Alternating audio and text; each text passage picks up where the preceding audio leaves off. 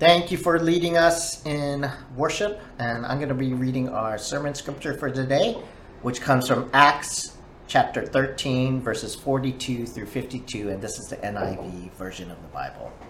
As Paul and Barnabas were leaving the synagogue, the people invited them to speak further about these things on the next Sabbath. When the congregation was dismissed, many of the Jews and devout converts to Judaism followed Paul and Barnabas who talked with them and urged them to continue in the grace of God. On the next Sabbath, almost the whole city gathered to hear the word of the Lord. When the Jews saw the crowds, they were filled with jealousy. They began to contradict what Paul was saying and heaped abuse on him. Then Paul and Barnabas answered them boldly We had to speak the word of God to you first since you reject it and do not consider yourself worthy of eternal life, we now turn to the Gentiles. For this is what the Lord has commanded us I have made you a light for the Gentiles, for you may bring salvation to the earth, that you may bring salvation to the ends of the earth. When the Gentiles heard this, they were glad and honored the word of the Lord, and all who were appointed for eternal life believed. The word of the Lord spread through the whole region, but the Jewish leaders incited the God fearing women of high standing and the leading men of the city. They stirred up persecution against Paul and Barnabas and expelled them from their region. So they shook the dust off their feet as a warning to them and went to Iconium. And the disciples were filled with joy and the Holy Spirit. This is the word of the Lord. Let's pray. God, thank you for your word. Thank you that um, we learn of Paul and Barnabas spreading your gospel, the word, uh, your word to uh, the Gentiles um, in Pisidian Antioch. And um, as we are um, surrounding the word, as we're taking in the word and taking in exhortation from your word, I pray that your Holy Spirit will be moving among us um, to teach us to exhort us, to transform us, and to uh, reveal the power of your gospel and your Holy Spirit that continues to be working in the world and, and among us. We pray these things in the name of the Father, Son, and the Holy Spirit. Amen and amen. So last week, uh, if you remember, uh, Paul and Barnabas and John Mark were sent from Antioch, the church in Antioch, of Syria um, to the island of Cyprus. And that's what began what we call now uh, Paul's first missionary journey. And so from Cyprus, they go on a boat and they sail back to the mainland, to the southern part of Asia Minor. Paul and his companions, uh, in verse 13, land. They land in, at Perga in Pamphylia. Um, and here, John Mark, who was with them, uh, separates from them and departs back to Jerusalem. And uh, we don't know why uh, John Mark leaves them at this point, but we do see that in uh, chapter 15, Paul and Barnabas have a disagreement and they separate. And this go back to um, John Mark uh, departing. But anyways, um, they go from Pamphylia and move on to Pisidian Antioch. And Pisidian Antioch shouldn't be confused with uh, Antioch in Syria, where the church, uh, where Christians were first called Christians, who sent Paul and Barnabas in the first place. Shouldn't be confused with that Antioch, but it's um, Pisidian Antioch in um, southern Asian Minor, um, in the region called Galatia. And many people uh, think that uh, it's not uh, too long after this visit to Antioch in Galatia that Paul writes his letters to the church at Galatia. So um, the ministry is beginning to expand. Paul is beginning to um, move the gospel through the Holy Spirit um, into Asia Minor. Um, so while they're there, uh, Barnabas and Paul again uh, they enter a synagogue, um, as was their habit in Cyprus, uh, to teach on the Sabbath. On the Sabbath, uh, as it was the tra- tradition in the synagogues, um, a regular liturgy was read. So something from we learn here that something from the law and the prophets um, is read and then the people the leaders of the synagogue ask paul uh, to give an exhortation uh, from the scripture that's being read. And then he stands up, and as is um, the tradition of rabbis, to stand up, and it says that he made a hand motion um, to have everyone silent and to listen. And he gave his sermon um, and with authority um, with the authority of a rabbi in this. And I think I, I want to stop uh, right here because um, as we've seen in Acts, we've seen different sermons, right? We've seen multiple sermons by Peter early on in Acts. We saw sermons by Stephen um, given um, before his execution. And these were all done in Jerusalem um, in response in the synagogues, in the temple, actually, and, and um, they found opposition from uh, the religious leaders in the temple. And Paul's sermon here is very similar. It follows the same patterns as uh, Stephen and Peter's, um, but are some exceptions. And so I'm not going to go too much into Paul's exhortation in the synagogue, except to say, to stop and say that uh, we can read, we can approach the Word of God and Scripture in so many days, in so many ways.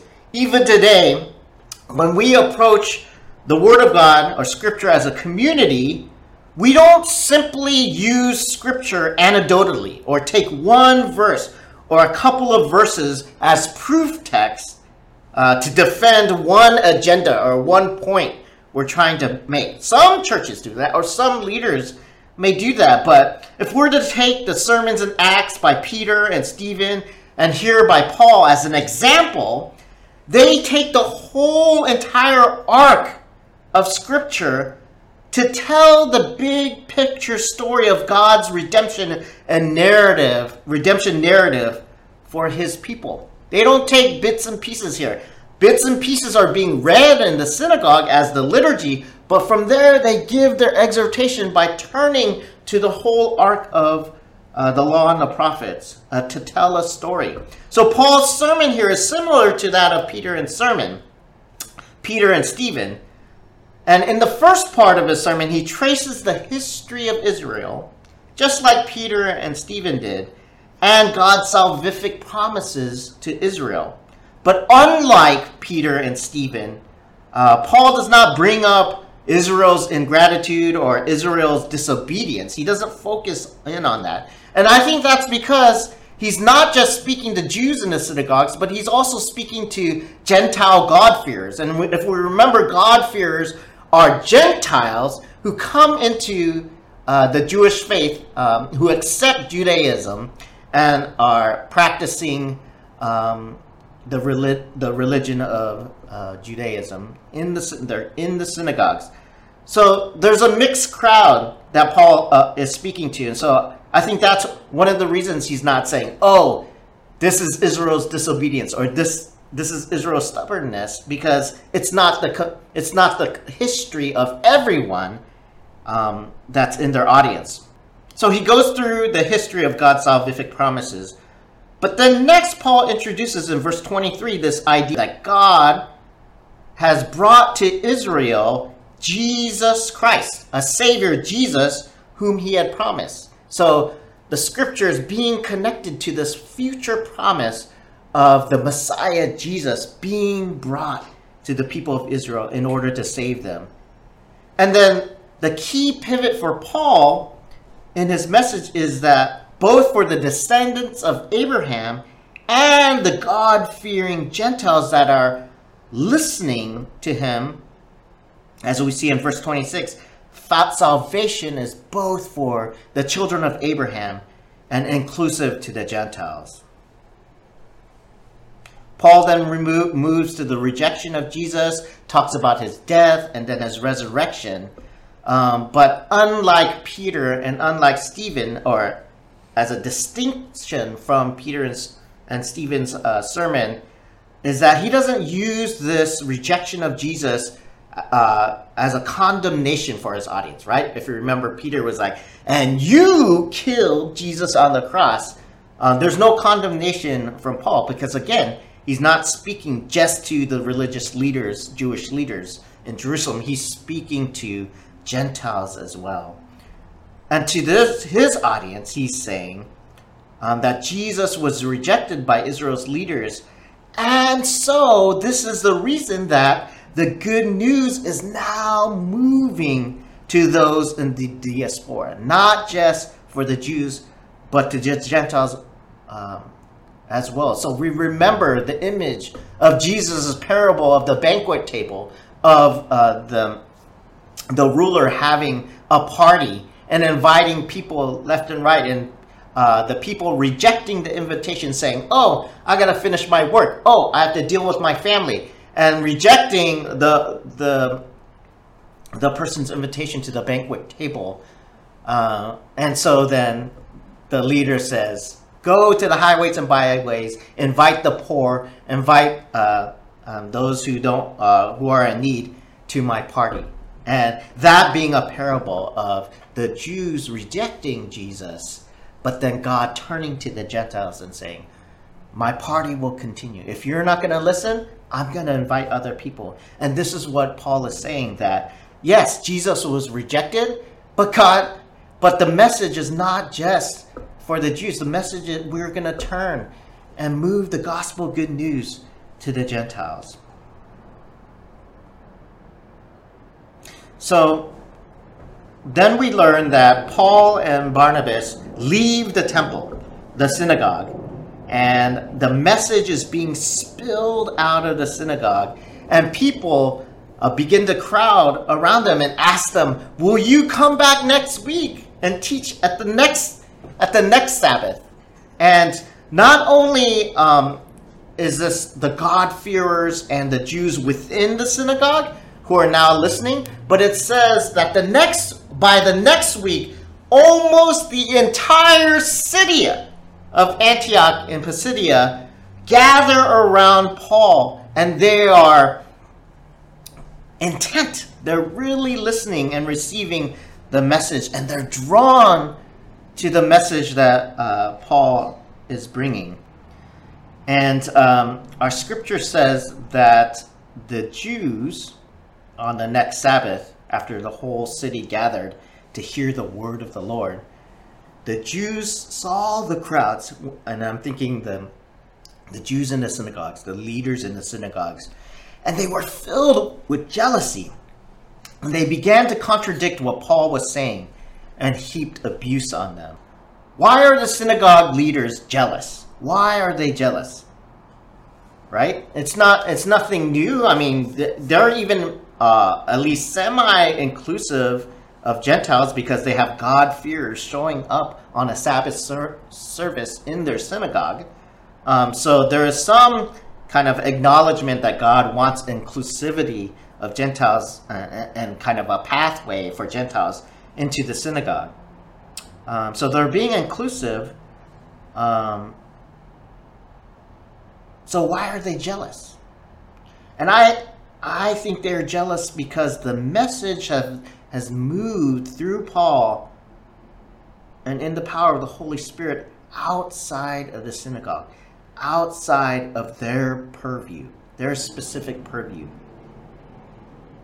a God-fearer here or there in the synagogue, that's fine.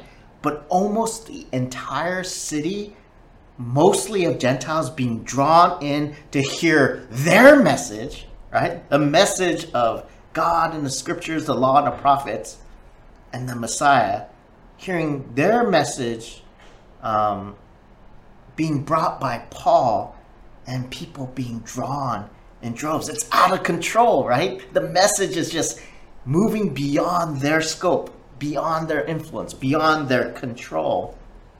And so they, just as with Peter and Stephen and with Jesus, these leaders are jealous and they're angry and they want to uh, oppose Paul and they want to go against him. Um, and the thing that I want us to get out of this, the thing that this taps into is when we say gospel, the gospel means good news. That means people who truly receive the gospel are filled with joy, are drawn in, celebrate, because all of us know good news when we receive it. Amen. When we receive good news, right, we celebrate, we jump up, we're happy because it means God cares about us. It means something good is about to happen. It means what was suffering and what was bad news is turning. And circumstances are changing, changing. It means that we're being affirmed and encouraged. That's what good news is, whether it, it's a love letter, right, from someone we care about, whether it's a, a email of encouragement, whether it's something in the mail that comes that says, hey, you've actually won something, or whether it's, you know, a headline in the newspaper that talks about uh, something that inspires us um, about humanity or uh, the love of people. Um, when we hear good news, it celebrates. So something is wrong with a person or a group of people when there is good news being shared to beyond to other people and we can't celebrate. We're reminded of the older son in the prodigal son. Again, in the image of the prodigal son, the older son, when everyone is celebrating because the younger son has returned and the younger son has experienced redemption is being brought back into the family and there's a party.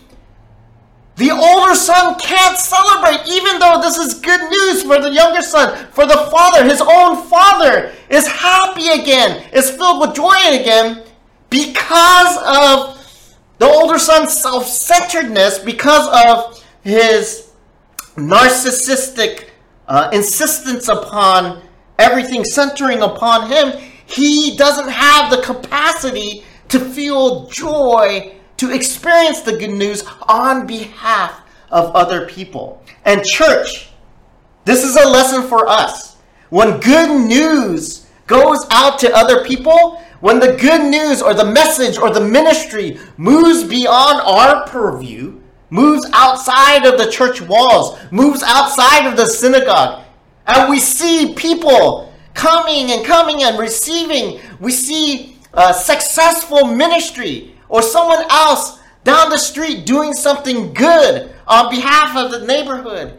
And we can't celebrate. There's something wrong. That means we're focused just on our things, just on what we're doing. We're self centered on our programs, our building, our ministry, our gospel. And what the Holy Spirit is doing here now in Acts is moving the gospel beyond any walls, beyond any culture, beyond any ethnicity, and saying God cares about all of his children, not just the children of Abraham, but also the Gentiles. And we, you, are supposed to be a light to the Gentiles. That's what it says in scriptures.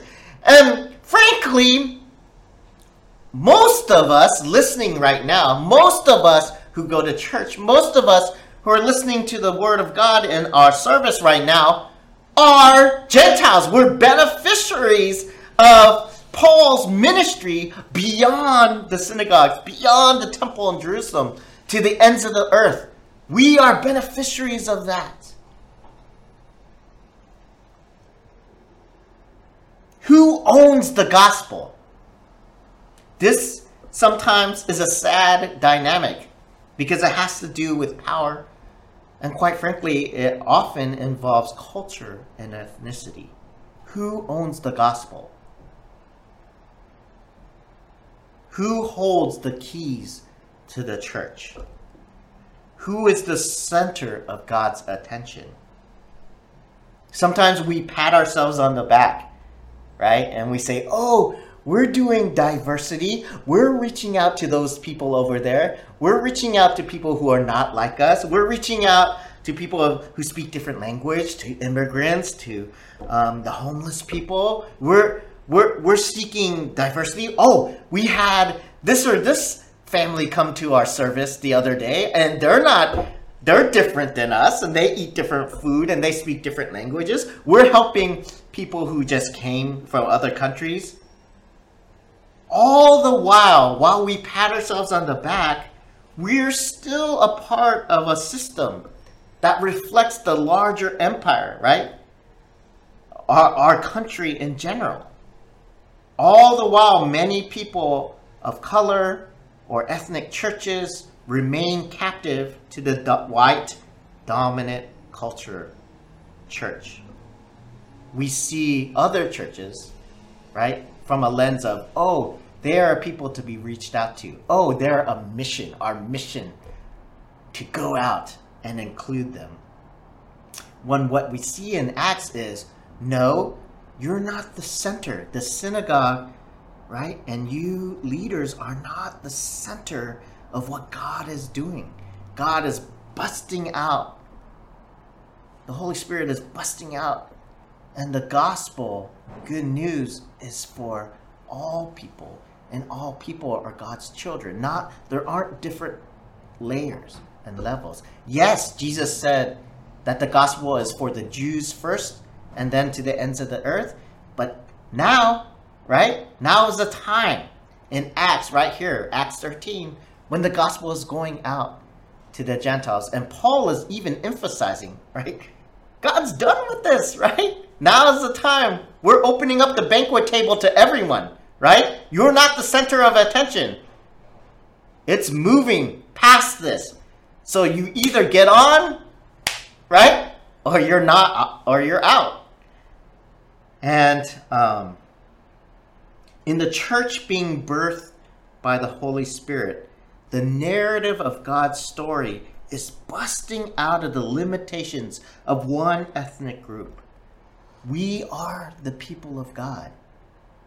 We are the people of God, and look what happens. Yet we get some of the same patterns as earlier in Acts in Jerusalem. We get a sermon, right? We get the gospel message presented. We get resistance from uh, the religious uh, establishment.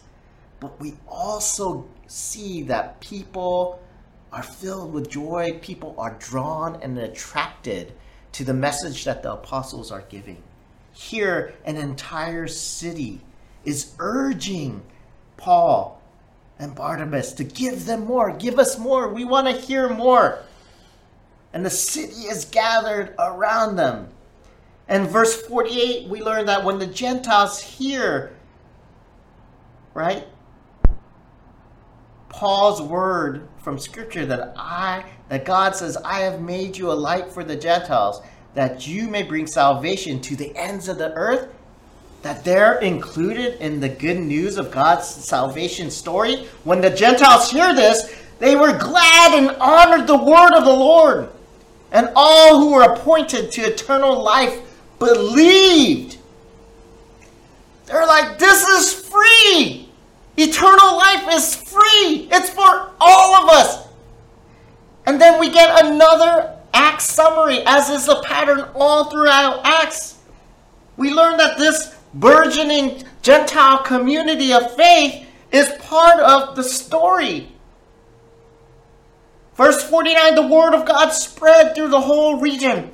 But the Jewish leaders incited God fearing women of high standing. There's persecution, there's resistance, as is the pattern in Acts. But nevertheless, the word of God spreads. They stirred up persecution against Paul and Barnabas and expelled them from the region. So Paul and Barnabas, they shook off the dust of their feet, warning them, and went to Iconium and 52, the disciples were filled with joy and the Holy Spirit. In spite of resistance, in spite of persecution, one, the pattern is the Word of God continues to spread and the community of Jesus followers grow, and joy. The disciples are filled with joy and the Holy Spirit. When the good news of God, of Jesus Christ, is moving. We experience joy, we witness joy in the receivers and in the disciples of Christ, and the movement of the Holy Spirit. Joy, spirit, and growth. And we see this here as Paul and our scripture in Acts is pivoting now towards an exclusive kind of focus on uh, the gospel going out to the Gentiles and we're going to see um, this story continue um, the rest of Acts. Let's pray. God, thank you for your word. Thank you um, that your word is for all of us. And if we ever get to a place where we are hoarding your word like manna, like the people of Israel and manna, trying to collect all the manna they can and store it up. Um, that we can't do that. It's not about collecting, it's not about grabbing things for ourselves, but your word, your gospel is intended to move outward, to spill out in this uncontrollable movement of the Spirit. Let us participate in the movement of your Spirit to bring joy and good news to more and more people. Let us not fight your tides, but instead ride your wave, the wave of your Spirit. Forgive us for the ways that we tried to put you in a box, to put your message in a box, to put your ministry in a box. And as we are in uh, unprecedented times, uh, as the church, as we're trying to figure out how to pivot, what's the new normal, what does it mean to be church, what does it mean to reach out to people, will you give us new vision, fresh wineskins, and a sensitivity to the Holy Spirit? um, and what what you're doing through your word, so that we can celebrate when we see you reach new people in new ways, because you know best. Our ways are not your ways. Your ways are higher than our ways. So may we submit to your Holy Spirit and be carriers of your word in humility. We pray these things in the name of the Father, the Son, and the Holy Spirit. Amen.